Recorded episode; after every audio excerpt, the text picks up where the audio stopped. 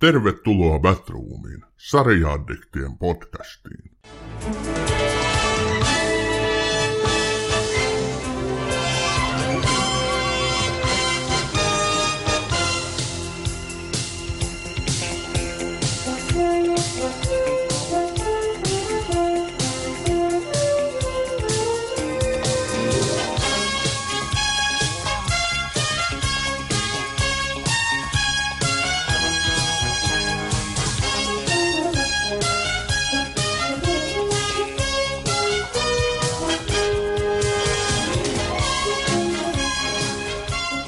Olihan se ihan pakko laittaa tää biisi. Siis Warner Bros. Äkä laskuttako, äkä laittako meille köyhille podcastajille laskua tästä, mutta nyt oli pakko rikkoa tekijänoikeuksia, sillä se biisi, minkä äsken soitte, niin se on kyllä minun mielestäni kaikkien aikojen paras TV-tunnari. Eikö sinustakin ole se rajalla?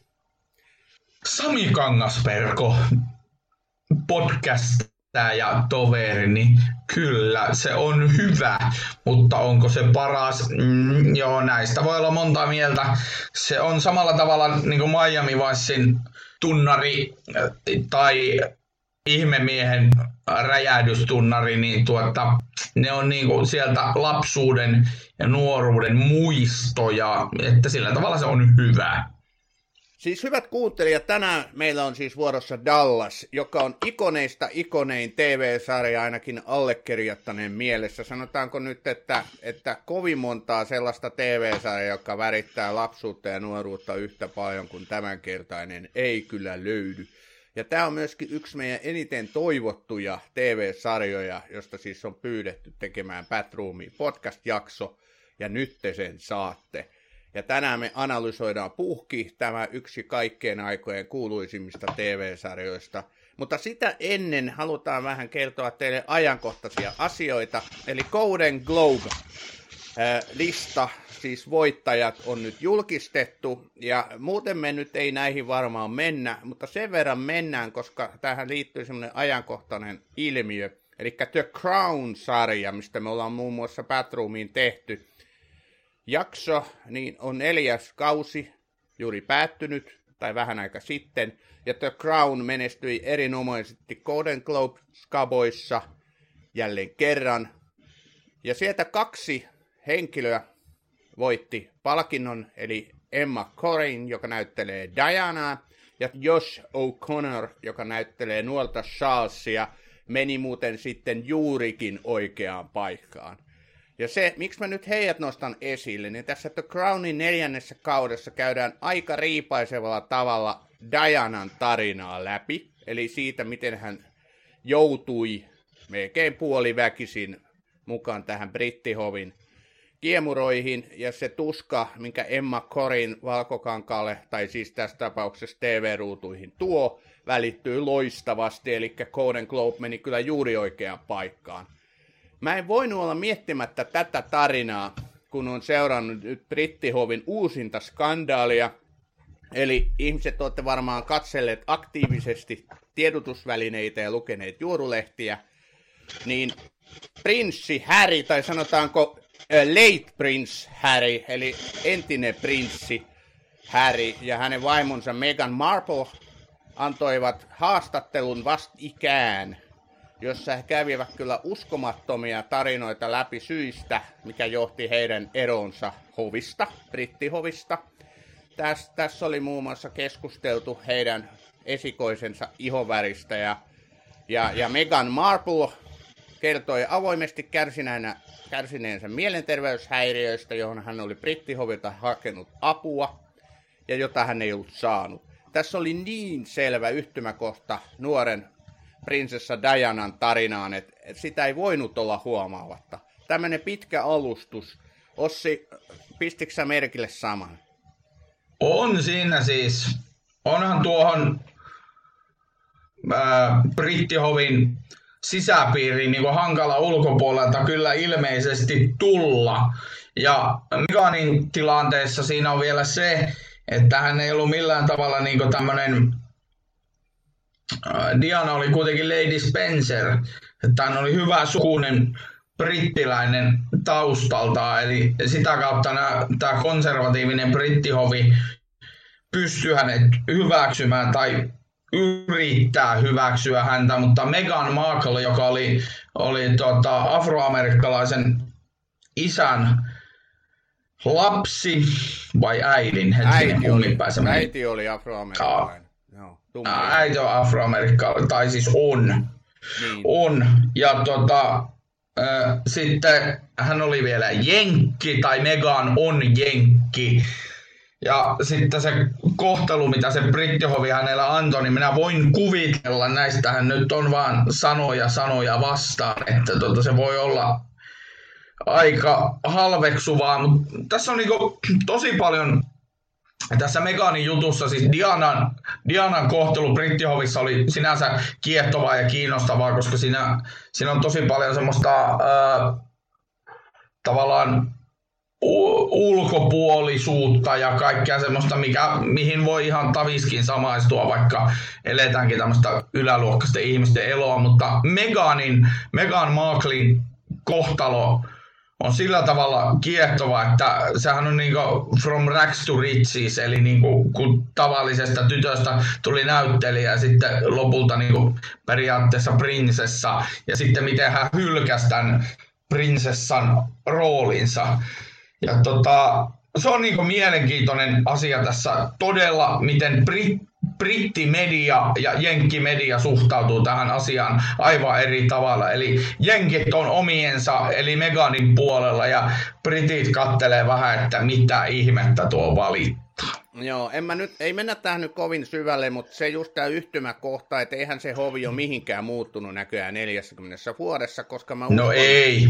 Et, et tota, kyllä niin tämä valta, siis ääretön konservatiivismi sieltä paistaa läpi, että tämmöisten etuoikeutettujen, jopa, el, tai no ei jopa, vaan elitististen, siihen nyt sattumalta syntyneiden ihmisten niin kuin, asemasta voidaan käsin, voidaan sitten niin kuin, jaotella ihmisiä ja, ja siis se toinen hakee apua ja sitä et saa, koska se voi vahingoittaa hovin mainetta, niin kuin tässä heidän hovin vastauksessa oli oli, että tota, mä voin kuvitella, että kuka se henkilö, joka nimenomaan tämä Archipojan ihoväriä kysellyt, niin Markka vetoa, että se on prinssi Philip, koska hänellä on vähän samanlaisia tarinoita taustalla aiemminkin.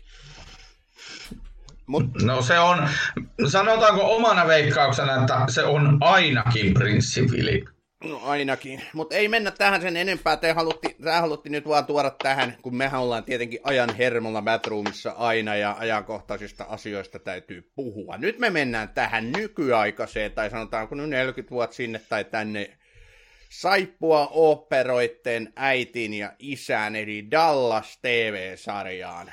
Nyt Ossi, nostalgia-trippi. Mitäs tästä sanasta ja sarjasta tulee mieleen? Römppäsen Veikko sanoi, kuulepa Hilta, menen Ryynäseen katsomaan tallasta. Ryynäsen Topilla on väri TV uusi, eipä uskosi sitäkään nahjusta. Mut Ryynäsen Topihan on kuuluisuus, se on suonunna se jostakin lahjusta. Pam pam pam pam Pamela, aikusa oot sitten ihana. Toi oli mukailua Jaakko Tepon hienosta kansanveisusta Pamela 80-luvulta mutta siinä kiteytyy tosi paljon. Eli perjantai-iltana, vai oliko se lauantaina? Käsittääkseni se oli muuten perjantai-iltana. Se oli perjantai 22.20 niin. aina. Kyllä, 10, 10 uutisten jälkeen niin tota, ei ollut väri TV, oli mustavalko TV, eikä ollut itse asiassa hirveän montaa kanavaakaan. Ei ollut, ei ollut digiboksia eikä, eikä suoratoistoja vaan oli mustavalko televisio, jonka kanavat valitsi yleensä äiti. Ja äitihän sitten valitsi, että perjantai-iltana katsotaan tallasta ja, ja sitä sitten katsottiin. Joo, tähän sarjaan, mä olin silloin teini-ikäinen, kun Dallas tuli. 78 vuodesta 1991 vuoteen 13 kautta tai 14, jos se minisarja sitten alusta lasketaan mukaan. melkein 360 jaksoa. Eli kohtalaisen pitkän aikaa tämä meidänkin televisioruutua, ensin mustavalkoinen, sitten väri, sitten tuli kaksi teakkaria, josta toinen oli mustavalkoinen ja sitten vihdoinkin sekin oli väriä, jonka mä sain sitten huoneeseen, niin, niin katsottiin. Ja, ja kyllä niin kuin minä elin ja hengitin Dallasin mukaan. Mä oon aiemminkin kertonut tämän tarinan teille, kun tietysti siinä poikain kanssa käytiin vähän kylillä sitten juopottelemassa, niin aloin sitten tuijottaa kelloa siinä hermostuneesti kymmenen pintaa, että perhana, että nythän pitäisi lähteä kotiin, että mä ehdin katsoa Dallasia, niin minäpä sitten juoksin puoli humalassa kolme kilometriä, että ehdin katsoa Dallasia. Että kyllä mä kohtalaisen niin kuin ko- kovasti koukussa siihen sarjaan oli. toi on kyllä, toi on hieno, hieno tarina. Minähän en siis kyliltä lähtenyt edes Dallasin takia, mutta tota, se on oma juttunsa. Suomessahan tämä alkoi pyöriä 81, kun me oltiin toisella luokalla. Ja se, voin sanoa, että se väritti kyllä alaaste aikaa sillä tavalla, että mu- muistan yhden jos toisenkin maanantai, maanantai välitunnin, kun keskusteltiin sitten Tallasin tapahtumista koulussa erilaisten ihmisten kanssa. Koviksethan ei tietenkään tätä katsonut sitten silloin, että ne katsoi kaikkia niitä... Ei tietenkään. Muita, mm, muita TV-ssä pyöriviä, että tähän oli Akkai-sarja kuulemma, vaikka sitä sitten oikeasti kyllä koko perhe hyvinkin usein tuijotti. Dallasissa oli semmoista elämää, joka niin meille ei yleensä tullut ruuduille oikein mistään. Samalla tavalla niin kuin Miami Viceissa, niin Dallasissa oli tämmöistä rikkaiden ökyamerikkalaisten touhua, joka ei niin kuin millään tavalla tavallista suomalaista, varsinkaan kun lapsuuteni vietiin jossain saariselällä, niin se ei kyllä koskettanut juuri ollenkaan. Mä luulen, että siis Dallashan oli varmaan sellainen ensimmäinen kovan luokan TV-sarja, joka niin kuin suomalaisiin vetosi.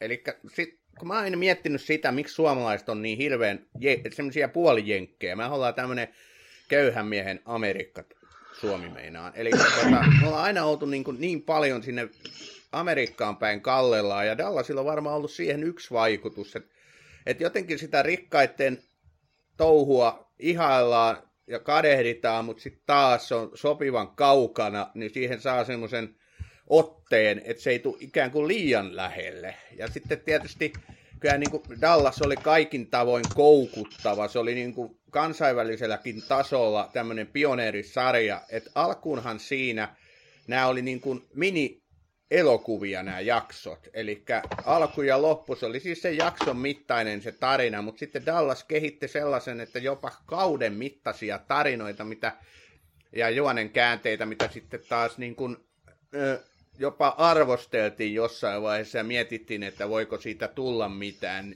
Niin Dallas oli tavallaan, oli tässä kohtaakin aikamoinen tienraivaaja, koska sitä samaahan on käytetty sit jatkossa tosi paljon. Tienraivaajahan se oli monella tavalla.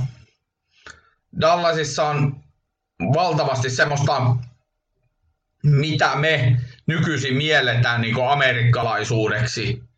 Eli tämä tää tämmöinen, kun me puhutaan ökyilystä ja kaikesta siitä, mikä niin kuin tietyllä tavalla on sitä negatiivista amerikkalaisuutta, niin iso osahan siitä tuli just nimenomaan Dallasista ja Dallasin kaltaisista sarjoista, dynastiasta ja muista, jossa niinku rikkaat, varakkaat ihmiset juonii toisiaan vastaan ja toimii erittäin kyynisesti ilman lopulta en mä tiedä, oliko Dallasissa lopulta yhtään hahmoa, joka olisi ollut niin, niin kuin todellakaan niin kuin hyvä. Eli kysehän on siinä niin kuin Barnesin perheen ja Ewingien perheen keskinäisestä riidasta. Joo. Tai toi keskinäisestä kamppailusta. Toi oli hyvä pointti, oliko yhtään hyvä, koska silloin mä muistan lukeneeni, eli kun J.R. Ewingia näyttelevän Larry Hagmanin vaimo sai tämän käsikirjoituksen Dallasista etensä, niin hän hihkasi, että hei Larry, sun on lähdettävä tähän sarjaan, että tämä on ensimmäinen sarja, jossa ei ole ainuttakaan hyvää ihmistä. Eli se oli jotenkin semmoinen iso erilainen tämmöinen muutos. Ja tota, no loppu on historia. Se kysymys siitä, oliko Dallasissa yhtään hyvää. Mä meinaan muistan nuorena, kun mä katoin tätä, niin mä halusin nimenomaan niitä hyviä ihmisiä ja niihin samaistua. Esimerkiksi Bobby oli vähän liiankin hyvä ja, ja puhtoinen, vähän semmoista olisi kaivannut enemmän särmää, mutta ehkä hän nyt oli lähinnä sitä hyvää mutta kyllä sitten joku Miss Elliot ja, ja nämä, ja yksi mun suosikki oli aina Donna Krebs, eli, eli tota Ray Krebsin vaimo, ja mä niin tykkäsin, kun heillä meni niin hyvin, mutta sitten sekin, tietysti sekin, Dallasmaisesti sekin tarina sai traagisen lopun, että et kyllä sitä hyvää halusi samaistua, mutta eihän sitä J.R. Jungia voinut olla rakastamatta, kun se oli niin kaamea tyyppi. No, J.R. niin kuin suo, niin, suomalaisittain sanoo. Ja se oli nimenomaan J.R. niin, häntähän ei voinut olla kyllä rakastamatta. Hänen hahmonsa, eli Larry Hackmanin esittämä hahmo, oli kieltämättä koko sarjan päähenkilö. Siellä oli alkupuolellakin, puhutaan niin kuin Dallasin kohdalla puhutaan kolme neljä ensimmäistä kautta oli se high peak, eli se niin kuin, silloin kun se sarjan suosio oli kovimmillaan ja jaksojen laatu oli parhaimmillaan, niin, niin silloin se tota, Larry Hackmanin hahmo oli todella merkittävässä roolissa siinä sarjassa. No joo, eihän Dallasia olisi ilman JR. Se nyt on ihan selvä, että sarja oli niin kuin hänen sarjansa. Okei, olihan siinä Bobillakin tietysti sitten roolia, mutta tota, kyllä tämä niin kuin, ei, kun JR niin kuin, hahmoahan ylikäsikirjoitettiin. Sä mainitsitkin, että niin kauan kun tämä sarja oli tosi laadukas ja se oli sen ensimmäiset neljä kautta, neljä viisi kauttakin jopa, niin tota, se pysyi aisoissa, mutta sitten kun katsojen luvut alkoi laskea, niin sitten JRnkin hahmo alettiin aivan poskettomasti niin ylikäsikirjoittanut. Tässähän sarjassa tapahtui vaikka mitä ja hulluja juonenkäänteitä ja, ja sitten tuli panikinomaisia ratkaisuja käsikirjoittajalta tuottajalta, kun haluttiin saada niin kuin sitä suosiota takaisin, mennään vaikka vähän myöhemmin siihen vaiheeseen. Mutta kyllä niin JRn hahmo, mietipäs 80-luvun ensimmäinen todellinen meemi, eli JR. Et nykyään kaikki kopioi tavallaan häntä. Et halutaan niin kuin mahdollisimman ärsyttäviä, häikäilemättömiä tämmöisiä hahmoja tuoda TV-ruutuun, ja kaikkihan ne tavallaan niin kuin JRlle on velkaa. Kyllä se monella tavalla muokkas varmasti televisiota.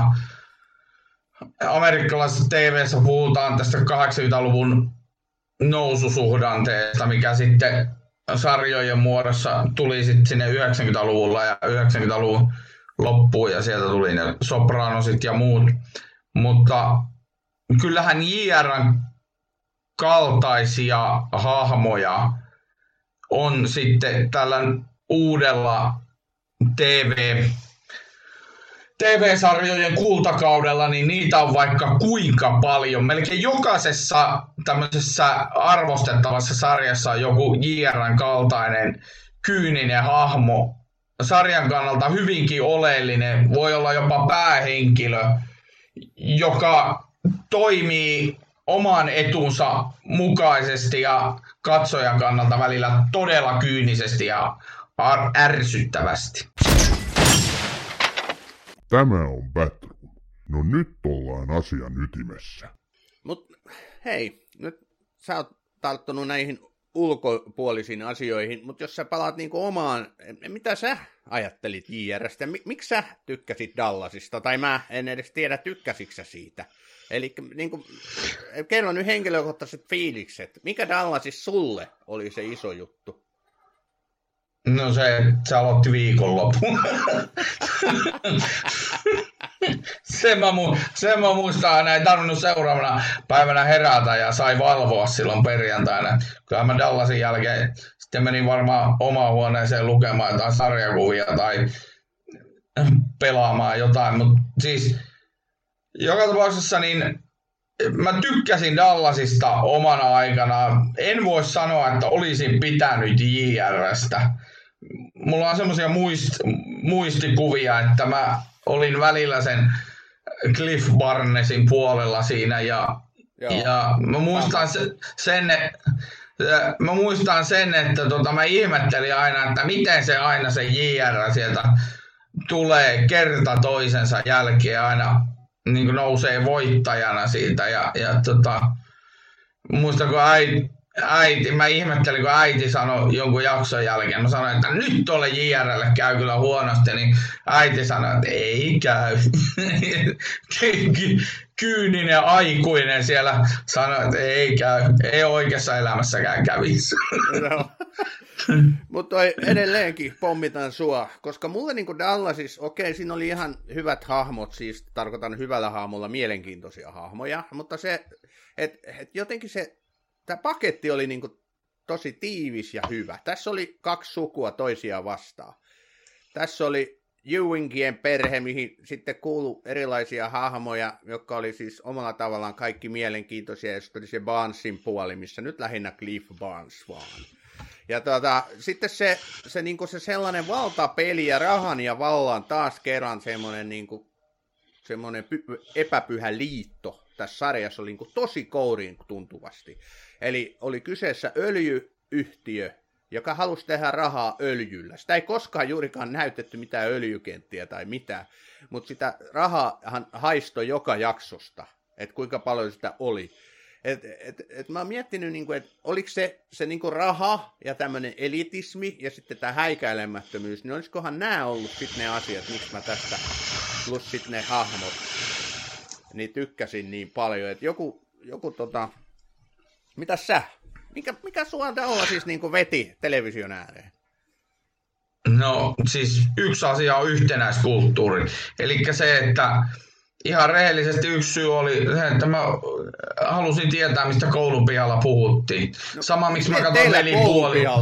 Miten teillä koulun pihalla puhuttiin Dallasista? Meillä ei kyllä puhuttu siitä. Kuka ei kehdannut edes no. myöntää katsovansa tätä. No varmaan, en mä tiedä, mä tiedä kuinka monen ihmisen kanssa mä juttelin, mutta kyllä mä sitä kuitenkin seurasin varmaan sen takia, kun vanhemmat katto. Mä luulen, että siinä oli tämmöinen yhteinen perhehetki yksi syy. Ja sitten niin kuin sanottu, niin ei niitä kanavia ollut. Eh, mä kysyin just tänään yöltä työkaverilta, katsoitko hän on 60-luvun lopussa, 70 alussa syntynyt. Katsoitko sä Dallasen? No kato, kun eihän sieltä muuta tullut sieltä telekkarista. niin, tuota, Hyvä pointti. Niin, niin, niin siis yhtenäiskulttuuri on niille, jotka ei ole elänyt sitä 8-90-luvun aikaa, niin varmaan aika hankala käsittää, koska siihen liittyy paljon muutakin kuin se, se, niin se itse sarja, siihen liittyy se yhteinen kokemus. Hei, siis oikeasti äh, suosituinta Dallasin jaksoa katso Suomessakin kaksi miljoonaa ihmistä. Mietin, kaksi miljoonaa. Joo. Se on ihan Täällä asuu viisi miljoonaa. Ja kohtahan me mennään siihen suosituimpaan jaksoon, mutta, mutta toi oli ehkä toi oli tosi hyvä pointti. Ei tosiaan ollut muuta. Eli televisiokanavia taisi olla ne kolme. Ykkönen, kakkonen, kolme, kolmonen ja kolmosella... Ei ole, ei pohjoisessa ollut kolmosta. Sitä paitsi kolmos TV tuli vasta myöhemmin. Totta joo. Tämä on niin vanha aikaa jo, kyllä. Mutta Maikkariltahan Dallas tuli että sitten ilmeisesti Kyllä. toisella kanavalla niin sitten vaan vaihtui niin Yle yhtäkkiä maikkariin. Niinhän se taisi olla tosiaan. Niin. Se, se oli tuli niin pöllö, pöllösi. Pöllö tuli juuri, mm. totta, kyllä. Ja sitten niitä ihmeellisiä mainoksia, mitä välillä... Niin siis nuoremma, nuoremmalle nuoremmille kuuntelijoille. Eli siis Mainos TV, nykyinen maikkari MTV3, vuokrasi äh, siis äh, tuota, tilaa, siis ku, mitä tämä on? Siis, äh, lähetysaikaa Yleltä. Ja sitten aina kun tuota siirryttiin Ylen kuvasta mainos TVn kuvaan tuli pöllö, joka blim blom, siinä tuli, äh, räpäytti silmiä ja sitten tie, tiedettiin, että nyt alkaa sitten mainoksia pyöriä tulee kymmenen uutista ja bla bla mitä vaan. Kymmenen uutisetkin tuli muuten suurin piirtein samoihin aikoihin vasta, kun tuota, siis tuo Maikkarin, Maikkari alkoi näyttää Dallasia. No, sa- samoja aikaa, siis 88 Joo, tosta en tiedä, mutta tosiaan niin se oli helppo valita Dallas, kun juuri muutakaan ei ollut katsottavaa. Ja sen, sekin selittää sitten nämä jopa kahden miljoonan katsojan niin kuin rajat. Tosin sitä, sitä kyseistä jaksoa katsoi 300 miljoonaa ihmistä maailmanlaajuisesti. Pelkästään USAssa 83 miljoonaa. Ja, ja se, siis vuosi oli 1980, että oli ihan käsittämätön. Ja tämä kyseinen jaksohan on se, että who done it, eli kuka oli ampunut J.R. Ewingia edellisen kauden viimeisessä jaksossa. Niin kun seuraava kausi vihdoinkin pääsi käyntiin, niin tämä Who Done It-jakso on se kyseinen ennätysjakso. Tähän oli liittynyt vielä se, että kun Yhdysvalloissa näyttelijät olivat olleet lakossa, niin se kauden avauskin viivästyi. Se oli vasta marraskuussa vuonna 80 sitten tämä jakso. Oli kyllä niin kuin, ne on siis hurjia lukuja. Nykyään ajatellaan jotain striimipalveluita, niin joku taisi olla Game of Thronesin suosion huipuilla, niin sitäkin katsoi joku 300 miljoonaa, mutta hei, se on ihan eri asia, koska striimejä voi katsella niin kuin mistä tahansa päätelaitteelta – kun sulla on vaan oikeudet. Et se, et näitä ei voi edes verrata samaan aikaan. Tämä muuten mä tarkistin tässä, niin ainakin Wikipedia, jos Wikipediaan on luottaminen ja miksi ei olisi, koska Wikipedia on aikamme raamattu. Suomessa Dallasin esittäminen alkoi toinen syyskuuta 81 ja Maikkari uutiset alkoi ensimmäinen syyskuuta 81. Eli tässä on yksi asia, mikä liittyy oleellisesti niin kuin ma- mm, mainostelevision yksi lippulaiva tuotteita siihen aikaan uutisten lisäksi oli Dallas TV-sarja. Joo. Dallashan on ikoni ja siihen törmää nykyäänkin vielä joka paikassa. Se teki näistä näyttelijöistä myöskin ensimmäistä kertaa todella rikkaita. Eli kun Dallasin suosio nousi, niin tietysti moninkertaistu näiden näyttelijöiden palkkiot. Ja, ja koska tämmöistä ei ollut aiemmin niin kuin koettu, niin se myöskin vaikutti näihin näyttelijöihin. Eli jos ajatellaan jotain Larry Hagmania, niin hän alkoholisoitui pahasti. Hän tietysti käytti asemansa hyväksi, ja kun hän oli toistakymmentä vuotta samassa roolissa, niin se ei tietenkään voinut olla vaikuttamatta häneen. Eli Hagmaninhan ura, siis oikeastaan mitään uraa ei olekaan, Dallasin ulkopuolella. Hänhän alkoholisoitu tosiaan pahasti. Puhutaan, että, että niin kuin Hagman veti viisi, joi viisi pulloa per päivä. Ja tota, tämä oli aika hurjaa, mitä mä luin, että joko Dallasissa joka jaksossahan on se kohtaus, kun JR nojailee johonkin tuoliin tai mihin nojaileekaan ja ottaa sitten drinkin viskiä. Niin yleensähän näissä kohtauksissa käytetään esimerkiksi jotain jääteetä, koska se näyttää samalta kuin viski. Niin Larry Hagmanin eli JRn niin lasissa ei todellakaan ollut jääteetä, vaan siinä oli aitoa viskiä. Eli siinä oli oikeasti Jack Danielsia. Et tota, et ei ihme, että kaveri niin kuin, meni aika huonoon kuntoon.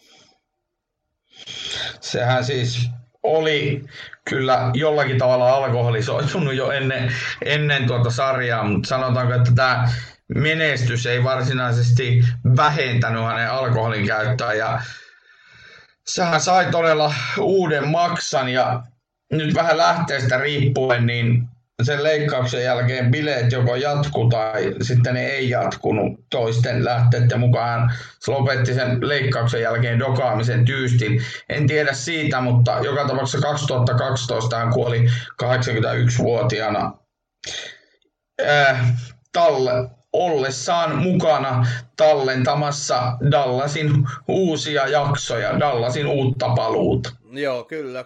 Kurkkusyöpää vai suusyöpä, jompi kumpi hänet vei.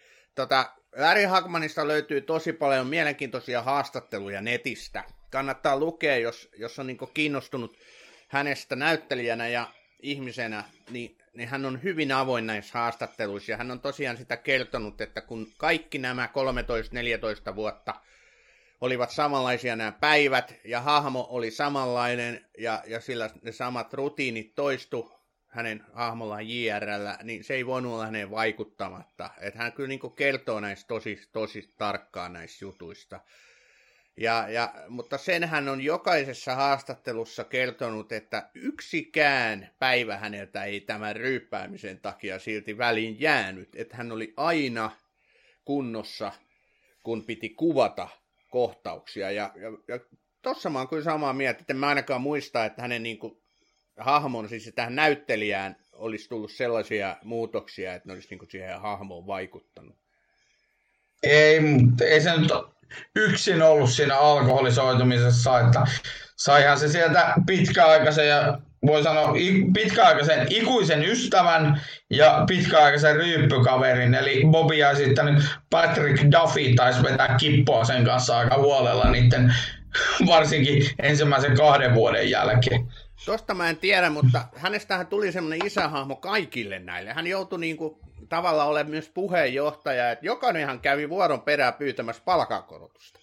Kun sarjan suosio nousi ja katsojaluvut kohisten nousi, niin sitten tietysti näyttelijä toisensa perään halusi saada lisää fyrkkaa. Sehän nyt ihan normitouhua. Ja Lärihän oli ylivoimaisesti eniten tienaava. No sitten halusi Patrick lisää, sitten halusi Linda Gray lisää, sitten halusi Steve Krebs, tai toi kanaali, Steve Kanali, joka näytteli tätä Ray Krebsia, niin halusi lisää, ja jokaiselle tuotantoyhtiö sanoi ensin, että ei tipu. No sit mä häivyn, no häivy. Mutta sitten taas niin kuin, Larry Hagman sai puhuttua ympäri sekä yhtiön että näyttelijän. Että se, hän toimi tämmöisenä myöskin niin kuin puheenjohtajana ja tällä, tai tällaisena välittäjänä. Et se oli aika mielenkiintoista, kun lukee näitä juttuja. Et, toi, toihan kypsy täysin rooliinsa, toi Linda Gray, joka näytteli siis Eli... Elleniä. Hän, mm. hän, hän, hän kypsy täysin siihen, että eikö, nää, eikö hänen hahmolle nyt mitään muuta tapahdu kuin se, että hän herää alkaa ryyppää ja koheltaa ja sitten illalla sammuu jonnekin. Sitten oli niinku vuodesta toiseen, kun tämä niinku Suellenin hahmohan liittyi tämä vahva ryyppääminen. Ja, ja, ja hän meni sitten tuotantoyhtiön luokse, että nyt hän haluaa muutosta. No ei se kuule nyt vielä ole tulossa se muutos, sanottiin, niin hänhän oli sitten kans lähdössä menee. Ja sitten Läri meni, meni tota noin, puhua häntä ympäri. Ja... Mutta kun ajattelee, niin kyllähän tästä iso osa myös lähti näistä näyttelijöistä. Missellitä näyttely, näyttely Barbara Belkedes lähti. No sitten vuoden päästä hänet saatiin takaisin. Hän oli saanut sijaisnäyttelijän, mutta sijaisnäyttelijä sai saman tien potkut, kun Barbara, Barbara Belgedes halusi takaisin. Ja tota, kaikista kuuluisan, kuuluisinhan nyt sitten reunite, reunit on toi Patrick Duffy eli Bobby Ewingin asia, mikä on kyllä ihan käsittämätön juttu.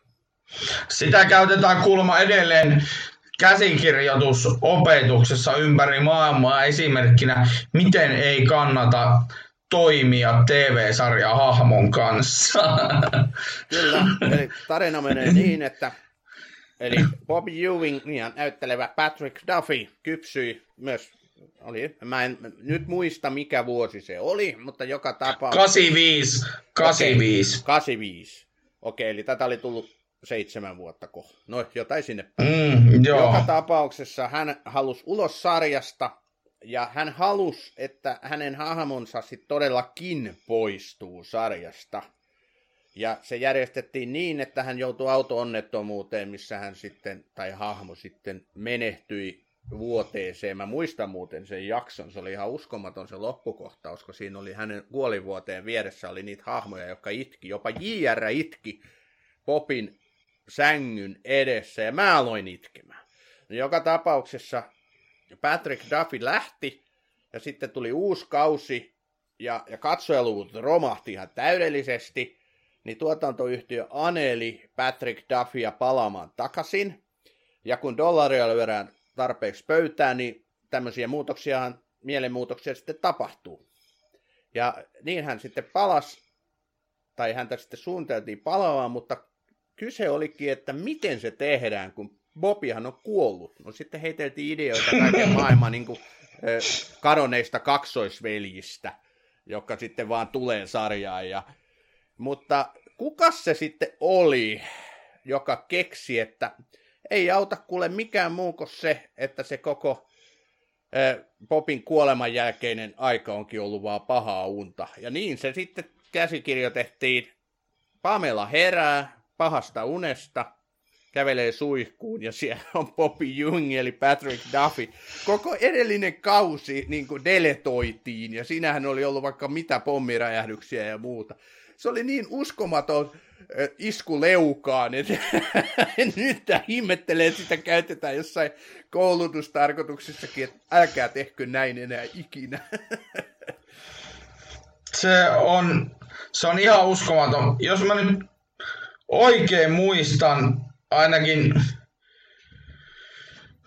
mainitsen tähän muuten Antti Torrin ansiokkaan blogi Sinisten ajatusten hautausmaa, jossa on pitkä, pitkä kirjoitus tässä blogissa Dallas TV-sarjasta, jota käytin muun muassa tätä tutkiessani, niin jos mä nyt oikein muistan, niin se oli siis joko siis Victoria Principal itse tai Patrick Duffin vaimo, joka keksi tämän ajatuksen, että mitä, mitä jos tota, se olisi vaan Joo, Patrick Duffin vaimo Carlin Rosser totesi, ainoa mahdollisuus saada sinut takaisin sarjaan on, että koko edellinen tuotantokausi oli pelkkää unta.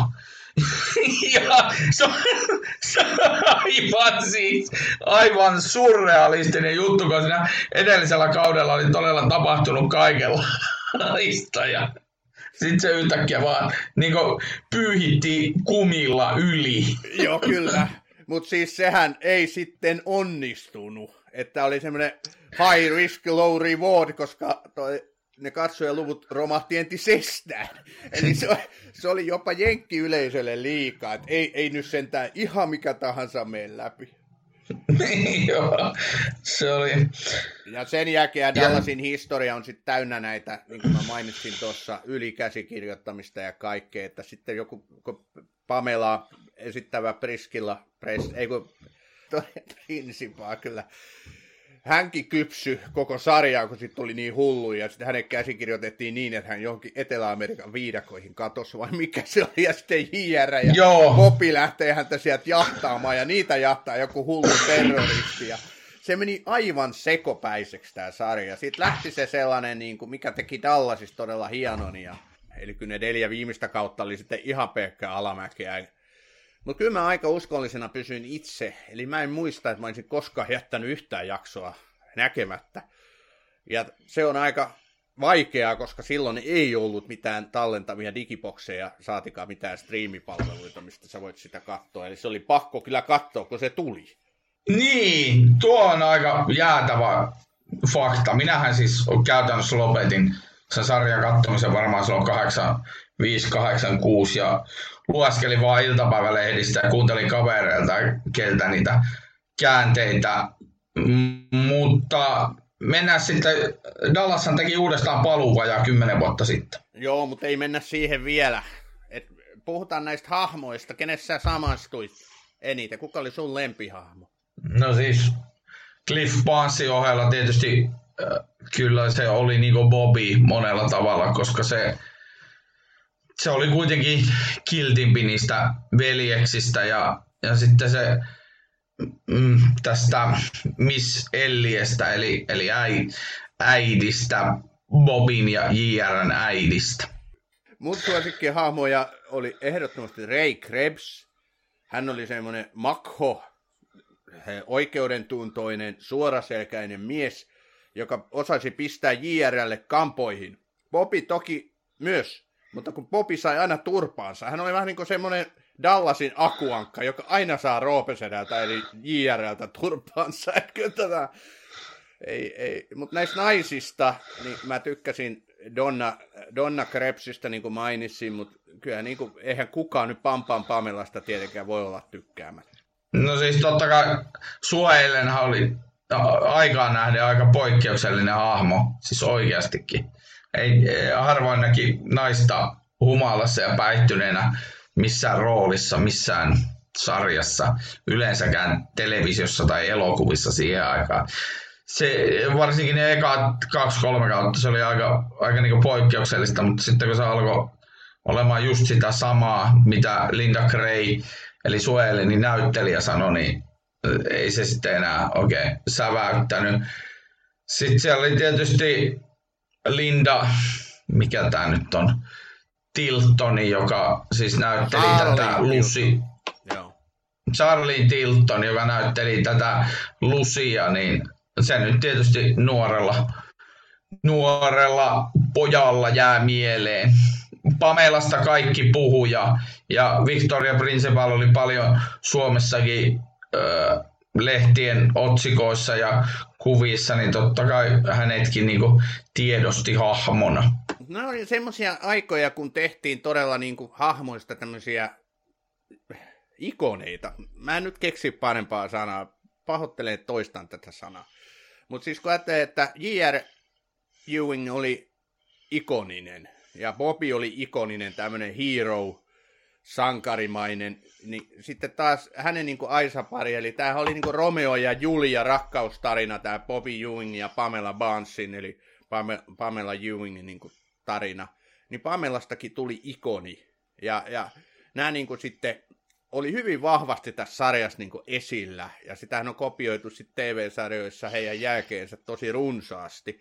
Mutta tässä sarjassa oli, niin kuin sä mainitsit, tosi paljon myös, tässä oli sellaista rikkonaisuutta, säröilyä hahmoissa, mitä ei ollut aiemmin nähty, esimerkiksi just tämä Suu Ellenin niin kuin alkoholismi, joka tuli joka jaksossa tosi vahvasti niin kuin silmille, kuinka JR häntä käytti hyväksi ja ajo hänet tähän melkein perikatoon, mutta Suelleninhan tarina onneksi sitten lähti kehittymään siihen suuntaan, että hän pääsi tästä alkoholista eroon ja hänestä alkoi tulla tosi vahva. Hänestä tuli todella vahva hahmo ja mä tykkäsin siitä tarinan kaaresta.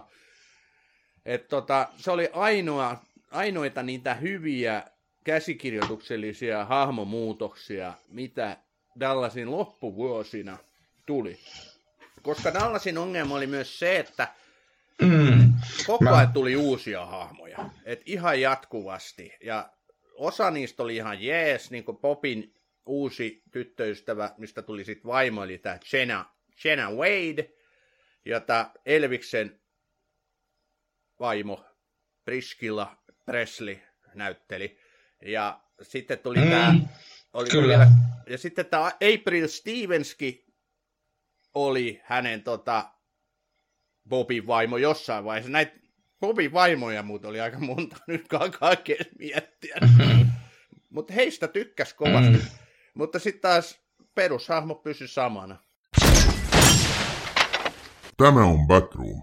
No nyt lähti juttu laukalle.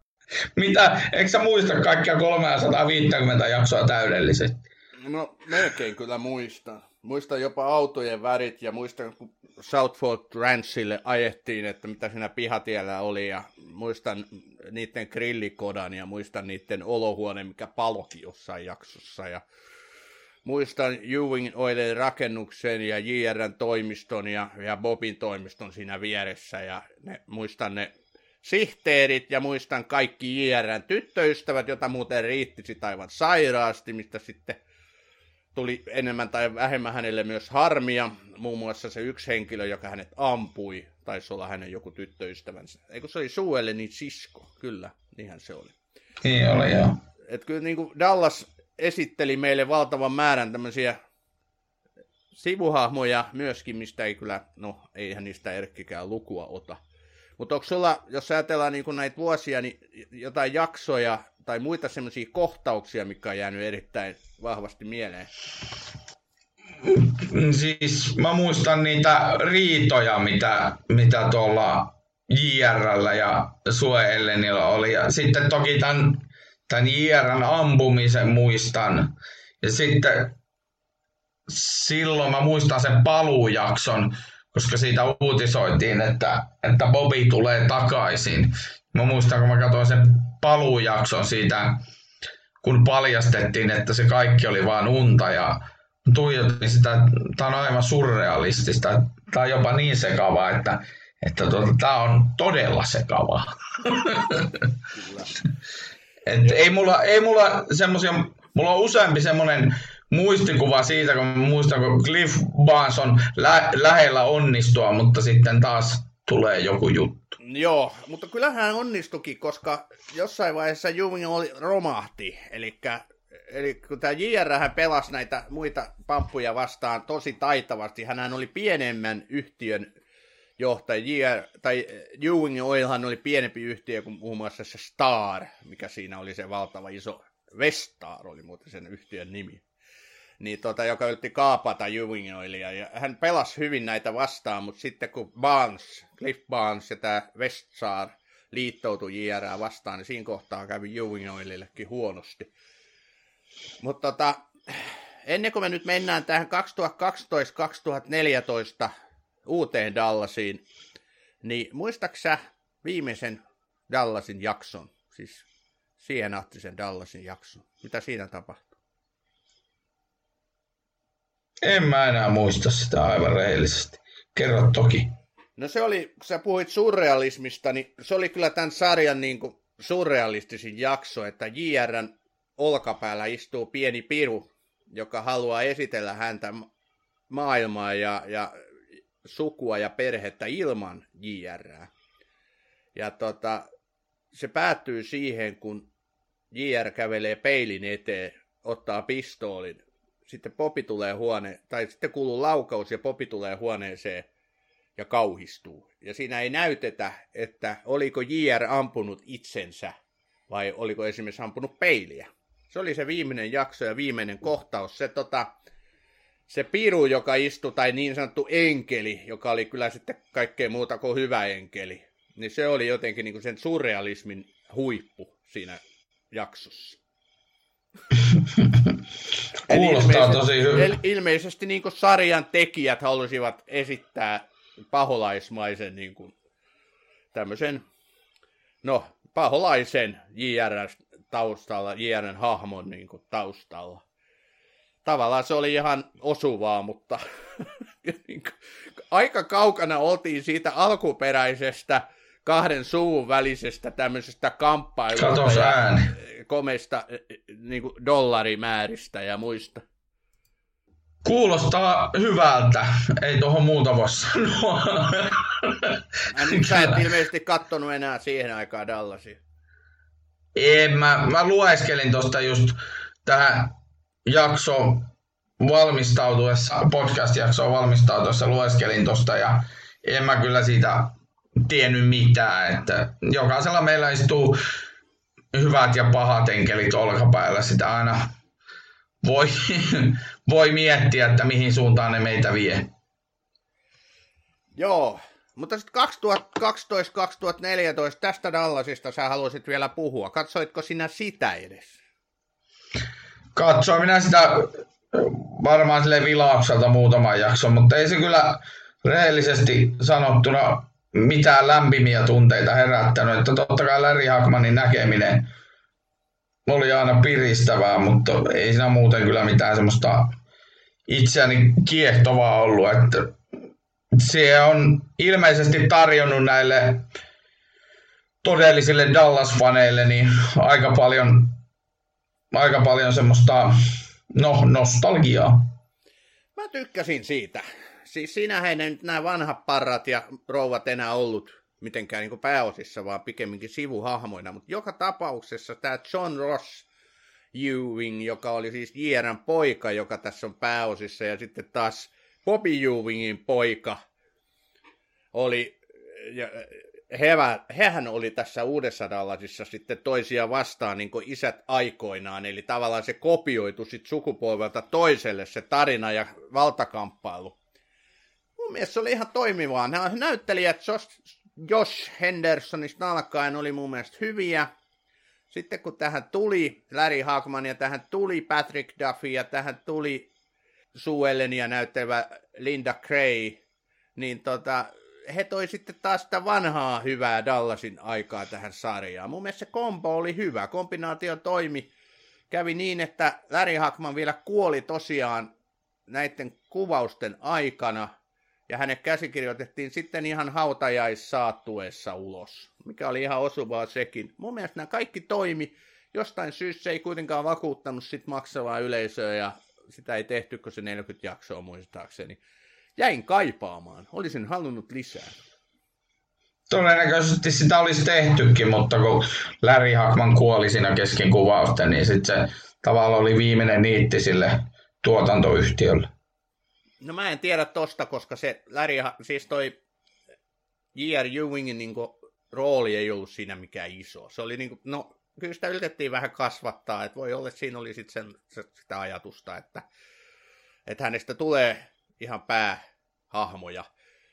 Oli miten oli, se jäi lyhytaikaiseksi. Mä luulen, että Dallasin taru ei kuitenkaan tässä ole vielä lopussa, koska puhutaan näin valtavasta sarjasta, niin voi olla, että se tehdään joskus kokonaan vielä uudestaan. Herätetään niin kuin henkiin uusin hahmoin tai uusin näyttelijöin ja näin. Sitten tehdään niin kuin remake, niin sanotusti. Niin nykyisinhän se toimisi hienona tämmöisenä, tämmöisenä tota, modernin somesukupolven tuotoksena, kun kaksi isoa somejättiläistä kamppailee internetin syövereissä, niin siitä saisi semmoisen jännittävän perhedraaman varmaan. Sitten, että nyt, kun oli, nyt oli taustana tämä öljybisnes, niin siihen sitten tämmöiset somejättiläiset Zuckerbergit vastaan, vastaan vaikka, no kuka nyt vaan. Joo, ja siis, siis otetaan semmoinen asia vielä puheeksi tässä, että Dallashan oli ensimmäisiä sarjoja, en ole tätä nyt faktaa tutkinut, mutta ei varmaan kovin monesta tällaisesta sarjasta ole tehty spin-offeja aikoinaan. Ja Dallasista tuli spin-off, eli Dallas Early Years, joka sitten esitteli, eikö se oli elokuva, anteeksi, se esitteli meille sitä aikaa, kun nämä hahmot olivat vielä nuoria lapsia, eli heidän niitä taustoja ja miten Ewing Oilista kasvo iso öljy, tai kasvo merkittävä öljyyhtiö ja näin. Ja sittenhän tuli kaksi elokuvaa, vai tuliko niitä jopa kolme, niistä mä en muista kyllä mitään. Et niihin ei meidän kannata mennä. Mutta Dallasin merkitys TV-viihteessä tämmöisen saippua operamaisuuden niin luojana oli niin suuri, että useissa maissahan yritettiin tätä Dallasia kehittää tai tehdä omaan maan sopivaksi. Muistatko, mitä Suomessa tehtiin? No ainakin puhtaat valkeat lakanat. Eikä, kun se oli se... on, se ää, eikä kun toi, se oli se metsäsarja. Kyllä, toi, vihreä kullan maa. Joo, vihreän kullan maa, niin olikin. Joo. Kyllä, Mulla meni se... sekaisin. Siis puhtaat valkeat lakanat Dallasin Suomi-versio. Nyt oli kyllä niin hyvä, että me ei... Mutta okei, tosiaan Vihreän kullan maa oli se, siinähän oli jopa tota, pääosissa tämä laulajatähti, sanoisi nyt Tapani Kansa. Ja se oli, se Joo, oli se, se oli Dallasista, kun vaan voi olla. Siinäkin oli perheen pää oli kuollut ja sitten oli perintöriitaa ja mitä kaikkea siinä oli. se, joo, mutta meni sekaisin. Ne oli molemmat kolmi, kolmisanaisia nimiä, niin tota, sekoitin nämä. Mutta no, hieno. Ossi tänään harvinaisen terävänä. Mä oon yleensäkin tosi terävänä. Mä aivan rehellinen. Jos mä oon ihan rehellinen, niin kuten kannattaa varmaan tässä olla, niin tämä Dallas ei niinku sarjana mua rehellisesti muuta kuin nostalgia mielessä, niin tämä nostaa minussa jotain väreitä, mutta tota, ei, tää niinku, ei se ollut mun mielestä edes niinku, niiden ensimmäisten kausien jälkeen niin kovin hyvä. Et siinä oli ne, siihen JRn kuolemaan saakka tai siihen ampumiseen saakka, niin siinä oli jotain niin ideaa, mutta sen jälkeen se alkoi hyvin pitkälle jauhaan samaa. Ja niin kuin sanottu, mitä mä tuolla aikaisemminkin sanoin, niin Dallas on sen takia tärkeä sarja, että se on muokannut meidän suomalaistenkin tätä kuvaa Amerikasta ja Yhdysvalloista ja kaikesta, mutta tota, se, että onko se hyvä sarja, niin siitä nyt voi olla sitten montaa mieltä. Tota, tähän loppuun niin voitaisiin ottaa ihan tämmöisiä hauskoja knoppeja. Mä, ja kuten tiedetään, niin tämähän on useissa maissa näytetty sarja, muun muassa Saksassa, mutta Saksassa tämä on ihan käsittämätön juttu. Mä en, itse asiassa mun oli käytettävä tätä vähän niin kuin tuolla Google Translateissa, kun mä en ymmärtänyt. Eli saksalainen lähetysyhtiö ARD kieltäytyi kääntämästä ja näyttämästä seitsemän jaksoa kausita 1-3 kiistanalaisten tai tarpeettomien niin storylineen takia. Se oli mun mielestä aika huvittava, että mikä on siinä niin kuin taustalla, että kääntäjät ei suostu kääntämään ja näyttämään? Oliko se niin kuin liian no, väkivaltaista vai mikä se, oliko se liian kieroilevaa vai mikähän siinä niin kuin... No mä luulen, siis... kun elettiin kylmän sodan aikaa, niin jollakin tavalla tämä liittyy tähän. No varmaan ehkä tässä on joku tota, Itä-Saksan kummun... puoli sitten, joka on, ei ole suostunut tätä. Okei. Mutta toinen hauskuus oli tällainen yksityiskohta, että unkarilainen sitten taas, unkarilaisessa käännöksessä, niin JR oli uudelleen nimetty Jokiksi ja Suellen Samathaksi. Mistä tämäkin johtuu, että ei voinut alkuperäisellä siis nimellä mikä? esiintyä. Onko Samatha jotenkin parempi kuin Suellen? No toi on aika mielenkiintoinen. Mulla on myös yksi jännä knoppi, että siis miehuuskoe-elokuva, siis Dustin Hoffmanin yksi läpimurtoleffa 70-luvulta, niin sen mainoksessa, siis virallisessa elokuvajulisteessa vilahtaa naisen sääri. Ja se sääri siinä elokuvajulisteessa on Linda Grayn sääri. Linda Grayhän siis Suellen ja sitten Linda Grayhän oli siis suosittu malli ennen tätä Dallas-sarjaa. No, millä tavalla tämä liittyy yhtään mihinkään, niin siinä on hauska semmoinen kaari, että 2000-luvulla, Gray, tai siis 90-luvulla Gray näytteli menestyksellisesti sen miehuskoe-elokuvan teatterisovituksessa Lontoossa tätä mm, viettelevää vanhempaa rouvashenkilöä. Eli siis ensin hän oli leffajulisteissa ja myöhemmin hän oli teatterilavalla esittämässä samaa hahmoa. Hehe. Just.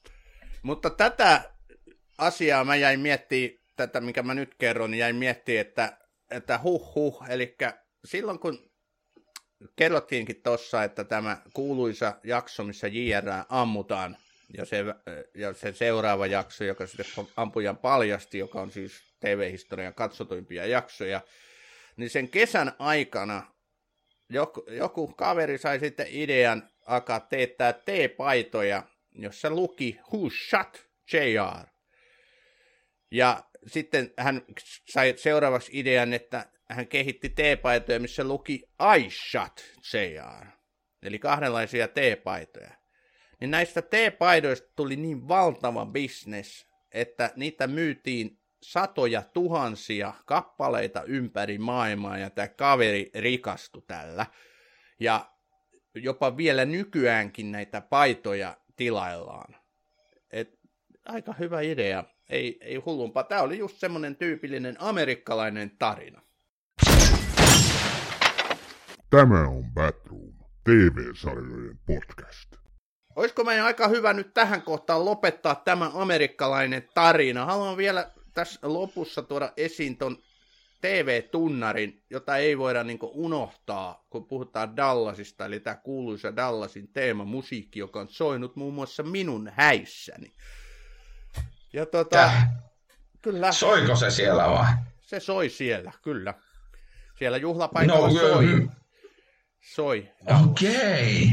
Okay. Mielenkiintoista. Tämä, tämä on semmoinen muistikuva, mikä on jäänyt niistä häistä kyllä. Mä oon jotenkin unohtanut. Mä, Mä, siis kuulijalle tiedoksi, että mä olin läsnä siellä kyllä. Ainakin fyysisesti. mutta, niin. mutta joka tapauksessa Cheryl Ime, joka on tämä biisin säveltänyt, niin tämä ei ole todellakaan hänen ainoa hieno sävellyksensä, vaan kun katselen kaverin aikaansaannoksia, täällä on Twilight Zonea ja täällä on Gunsmokea ja täällä on Knots Landingia ja vaikka mitä aivan uskomattoman hienoja kappaleita – ja sitten Walker Texas Ranger. Et mihin tämä jätkä on hävinnyt? Viimeiset merkinnät vuodelta 95. Onkohan se kuollut? No. On se kuin kuollut. Hero se... loistava biisi. Hän, hän jäi biisi, siis ihminen varmaan. Hän oli varmasti hieno ihminen. Hän siis teki monta legendaarista TV-sarjan tunnaria, mutta ei se kuitenkaan ihan John Williams vielä ollut. Tämä aika lähelle kyllä. No, näistä voidaan sitten kiistellä seuraavissa jaksoissa, jossa kohtaa meidän Bathroom tulee käsittelemään TV-sarjojen tunnusmusiikkeja tarkemminkin. Joo, ehkä me päätämme nyt tämän kellan tähän, eikä mitään pinun suosituksia oteta esille. Otetaan, minä haluan suositella. Sä haluat suositella, no suosittele nyt sitten. Minäpä suosittelen. Eli suosittelen Yle Areenassa tällä hetkellä pyörivää The Fall-sarjaa.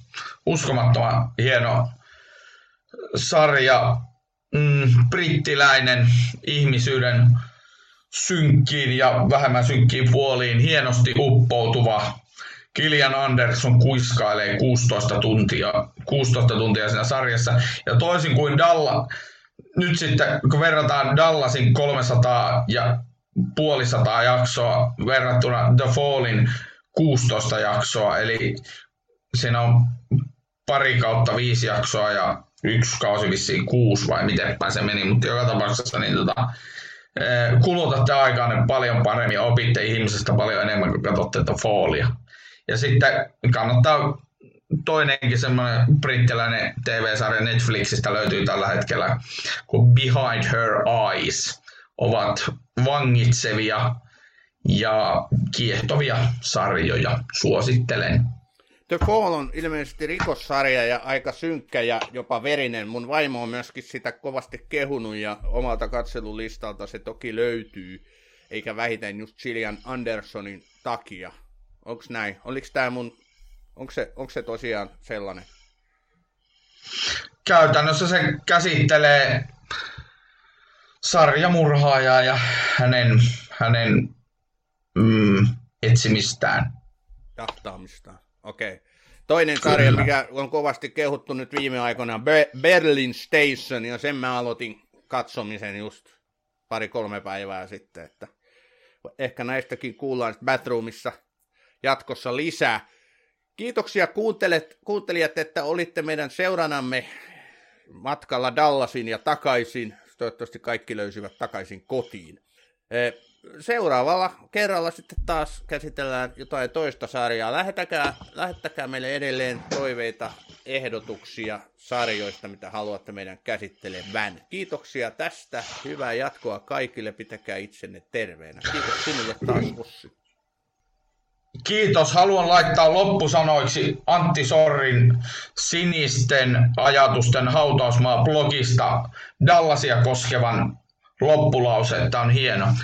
Ehkä tajuntamme ei yksinkertaisesti voi toimia määrätietoisesti ilman hömppää, kaivattua vapautusta kaikesta vastuunottamisesta, ajoittaista fantasiointia kaikesta siitä, mitä ei saisi missään tapauksessa tehdä, tullaksemme. Niin, miksi? Oikeiksi ihmisiksi, jotta voisi olla jotakin, täytyy tuntea myös toinen, pimeämpi puoli. Saako olla lisää juotavaa? Hehehehe.